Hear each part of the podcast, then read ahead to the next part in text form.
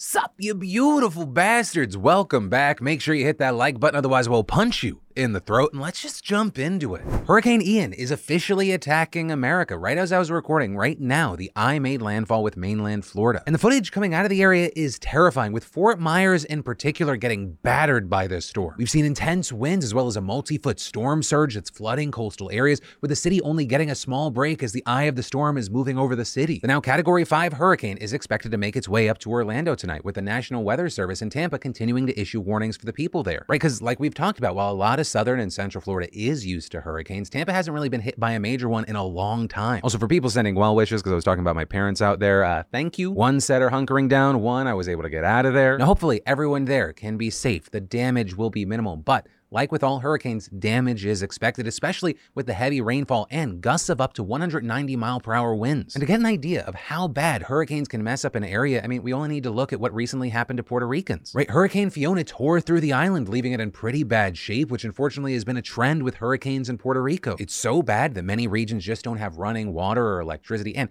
major parts of the island have been relying on diesel to power necessities. And that's all well and good in the short term, but that is a finite resource, and it's looking like even that's going to run out. With Governor Pedro Pierluisi warning that the fuel shortage would affect public health, security, and even government functions. So it's not surprising that he is requesting the federal government waive the Jones Act, which, if you don't know, kind of a wild thing. The Jones Act heavily limits the goods that can go to Puerto Rico, right? It requires that all goods transported to the island have to be sent on a U.S.-built ship that is crewed and owned by U.S. citizens flying a U.S. flag. And while waiving the Jones Act isn't uncommon after major storms, and hopefully this will change, President Joe Biden so far has yet to respond to the governor's request. But hopefully he does, because literally instant relief is sitting off the coast. As I record this for you, there is a British petroleum ship with 300,000 barrels of diesel awaiting entry. But even with waiving it, there's a question of why does it still exist, right? The Jones Act is very controversial. It's one of the most egregious remnants of America's most blatant imperialist past. I mean, it forces a territory to only get goods from the mother country, which is something that colonies around the world have complained about throughout history. I mean, ironically, or you could say hypocritically, it was one of the driving factors in the American Revolution. But apparently we were like, death to the king, long live the king. But for everyday Puerto Ricans, the Jones Act causes more down-to-earth issues, right? Not only does it make things like getting fuel to the island more expensive, but it also causes basic building materials to rebuild the island after storms like Fiona very expensive, leading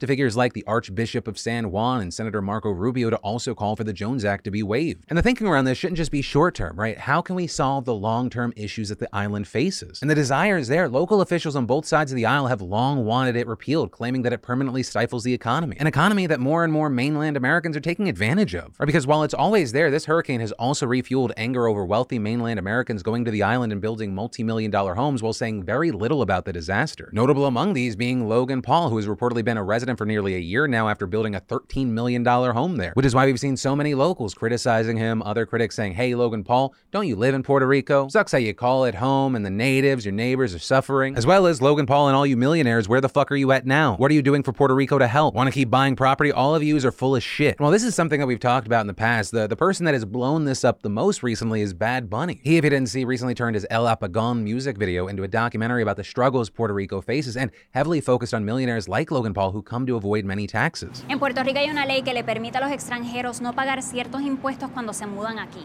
Se llama la Ley 22, que ahora es parte de la Ley 60.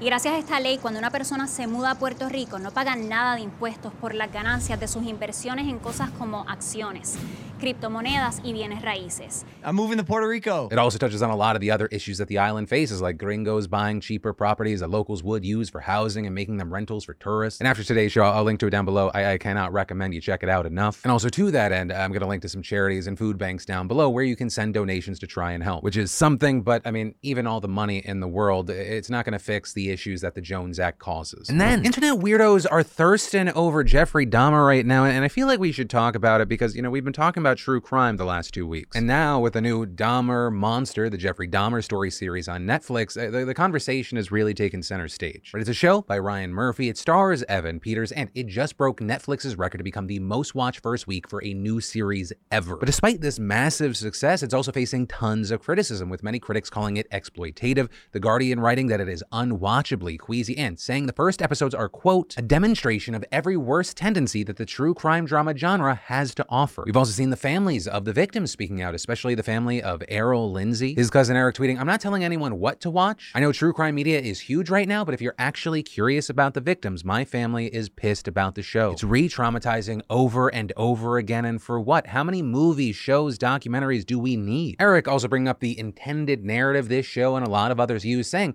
that the story is for and about the victims and their families, but saying just because they say this doesn't mean that's how it's received, explaining. So when they say they're doing this with respect to the victims or honoring the dignity of the families, no one contacts them. My cousins wake up every few months at this point with a bunch of calls and messages, and they know there's another Dahmer show. It's cruel. Errol's sister Rita also writing an essay in Insider where she echoed the claim that Netflix gave her no heads up, didn't ask her any questions about this or her brother, and saying that watching it felt like reliving it all over again. It brought back all the emotions I was feeling back then. It's sad that they're just making money off this tragedy. That's just greed. And that's just one aspect. There's also been a ton of controversy and really general disgust about how people have received this show. Or because right now you have people making fan edits that seemingly romanticize Dahmer. Even though they show Evan Peters as Dahmer, it's still a murderer in his actions that are ultimately being portrayed. You've got people minimizing what he did, trying to say that there was like this big romantic relationship. It was a love story. The Dahmer's hot. They're thirsting over his mugshot, which is why you also have people on social media trying to counter all of this, tweeting things like, Jeffrey Dahmer molested and murdered people, mostly black men and boys. So to see people making edits and thirst traps of him is a little off-putting. There was even a report yesterday that there were discussions in Milwaukee about finding a way to honor the victims, but you had the mayor and others concerned that if they actually made a physical memorial, it might just end up being this weird mecca for creepy Dahmer fans. And so with no shortage of controversies here and this being a continuing discussion, I'd love to know your thoughts. And then they're threatening people with felonies for talking about abortion or even providing condoms. Yes, really, it's insane, right? So we have to go to the potato state, Idaho, where the University of Idaho released a statement to its faculty last week informing them of new university policies that restrict the discussion of abortion and even counsels faculty against providing contraception like condoms, and saying any violations could lead faculty to be fired, barred from working for the state, and even charged with a misdemeanor or felony. With these new mandates even limiting access to emergency contraception like Plan B on campus, making it only available in cases of rape. And regarding the discussion of abortion, the university warned them, academic freedom is not a defense to violation of law, right? So why? Why is the university doing this? Well, all these rules stem from the state legislation passed last year titled No Public Funds for Abortion Act, with that saying that absolutely no funds provided by the state shall be used in any way to perform, promote, or counsel in favor of abortions. And in another Idaho code, it's a felony for anyone without a medical license to advertise or provide notice of, quote, any medicine or means for producing or facilitating a miscarriage or abortion or for the prevention of conception. And according to the university's statement to faculty, the laws are unclear and untested in court, so the school has decided to take a conservative approach and not provide standard birth control. Now, to remove any confusion for those involved, it's important to note that the university can still provide condoms for STD prevention, just not for contraception. All right, so you just got to say, I want the condom so I don't get gonorrhea, not because I don't want baby Gina. But also for all of us that live outside of Idaho, this is still an important story to look at, because if there's one thing you take away from this, is that this movement against abortion isn't just producing laws that limit rights to the procedure, but also it's making safe and responsible birth control less accessible for young people, giving more weight to the fear that anti-abortion laws will turn to anti-birth control laws. And now you literally have educational institutions worried that they're going to criminally punish college faculty just for providing basic reproductive resources and information to their students, to the point that they're having to jump through hoops in their curriculum to avoid getting a felony charge. And then I want to take a second to thank the fantastic sponsor of today's show, Established Titles. Established Titles is based on a historic Scottish custom where landowners are referred to as lords and ladies in English. That's basically a fun gift to give to anyone, but especially those hard to shop for people in your life. The title packs give you at least 1 square foot of dedicated land on a private estate in Eddleston, Scotland, and an official certificate with a crest. And I especially like that they are huge supporters of global reforestation, working with charities like One Tree Planted and Trees for the Future. So with each order, it means that one tree gets planted. And in fact, Established Titles has saved over 170 acres of woodlands in different parts of Scotland and planted over 2 million trees globally with Trees for the Future alone. So why not make them call you Lord or Lady? It makes an amazing last minute gift, and Established Titles is running a massive sale. Plus, when you go to EstablishedTitles.com/DeFranco and you use code DeFranco, you get an additional 10% off. And then, which is more important, the sanctity of your relationship with God, or justice for abuse survivors. And specifically, what I mean here is, should religious clergy be legally required to report confessions of sexual abuse? Right, because other professions like therapists, teachers, and physicians legally have to pass any information about alleged child sexual abuse to the authorities in some states, breaking an otherwise confidential relationship. But fun fact, not fun fact, in 33 states, clergy are exempt from any such requirement if they find that info to be privileged, with the argument there being that confession is supposed to be just between you, your clergy member, and God, and letting the state intervene in that relationship would disrupt its sacred privacy. But opponents of the exemption disagree, pointing out how many cases of abuse have gone under the radar because authorities were kept out of the loop, with one of those opponents being Angela Romero, a Democratic state senator from Utah who introduced a bill 2 years ago called HB 90, which sought to close the clergy loophole. But obviously it wasn't passed, so what happened? Well, it got stuck in the House. And now an investigation by the Associated Press sheds light on why, with it finding that the religious establishment in Utah launched an organized campaign against the bill, with the Catholic diocese alone collecting 9,000 signed pre-made letters from parishioners in dozens of churches and sending those to Romero. As well as, it's Utah, the Mormon Church, whose members make up the majority of the state legislature, applying pressure to kill the proposed law. But also, a key thing to know here, this is just one example, because according to the AP, lawmakers across the country have introduced more than 130 bills trying to create or amend child sex abuse reporting laws over the past 2 decades, with every single one either targeting the loophole but failing to close it, or amending the mandatory reporting statute without touching the clergy loophole. And as the AP explains, the Roman Catholic Church has used its well-funded lobbying infrastructure and deep influence among lawmakers in some states to protect that privilege. And adding there, influential members of the Mormon Church and Jehovah's Witnesses have also worked in state houses and courts to preserve it in areas where the membership is high, with the clergy leading the opposition in some cases being the same people later discovered to be predators, like a Catholic cardinal in Maryland who led the campaign there and was actually defrocked later for child sexual abuse. And just last month, another investigation revealed that a Mormon bishop in Arizona, under the direction of church leaders, failed to report a church member who confessed to sexually abusing his 5-year-old daughter, with Republican state lawmaker Merrill Nelson reportedly advising that bishop not to report it, effectively letting the father abuse 3 of his children for years. Yet after that case, 3 proposed bills that would have closed the clergy loophole were snuffed out by key Mormon legislators. So now, back in Utah, Romero is teaming up with a Republican to reintroduce HB 90 next year,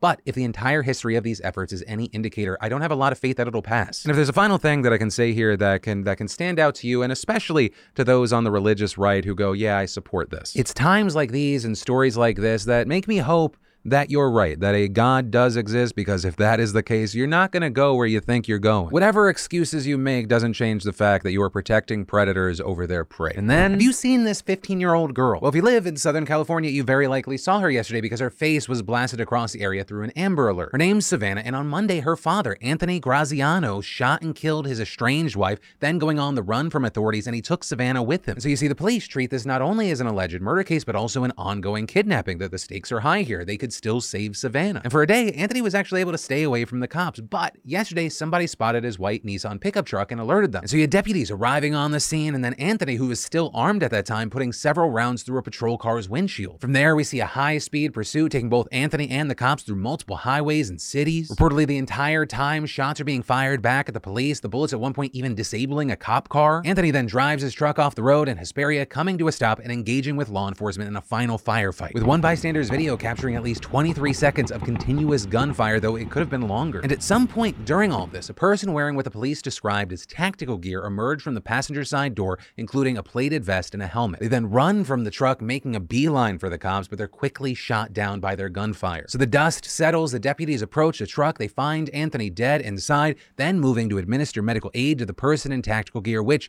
as the sheriff later reveals, we believe that both the suspect in the vehicle and the person that's contacted with the tactical gear, that person is our 15-year-old juvenile, Savannah. That's right. The police shot and killed the very 15-year-old girl that they were trying to rescue. And even though they then rushed her to the hospital, unfortunately, it was too late. Savannah died, with the sheriff later adding, preliminarily, again, there may be some indications that the passenger of the vehicle, which we believe is Savannah, may have been also involved in some of the fire exchange. Though on that, also noting that his deputies found one rifle inside the truck, and right now investigators are still trying to figure out what exactly happened there, including who specifically shot Savannah. So while you have some giving the police here the benefit of the doubt, you have a lot of people furious, saying that this is yet another case of law enforcement hurting precisely the people that they're supposed to protect, with people more than ever seeming to wonder the quality of person in this job, whether it be this or the situation we covered the other week about that woman that was left handcuffed on the train tracks or, I mean, just last week, a sheriff's department in Northern California stripped 47 deputies, or rather 10% of their force, of their guns and arrest powers. And that because an internal audit ended up finding out that they had actually failed their psych exams going as far back as 2016, but still remained on the job. But as far as what else we learn here, we'll have to wait and see. And of course, until then, I'll pass the question off to you. What are your thoughts here? But that is where that story and today's show ends. As always, thank you for watching and being subscribed to my daily dives into the news. Also,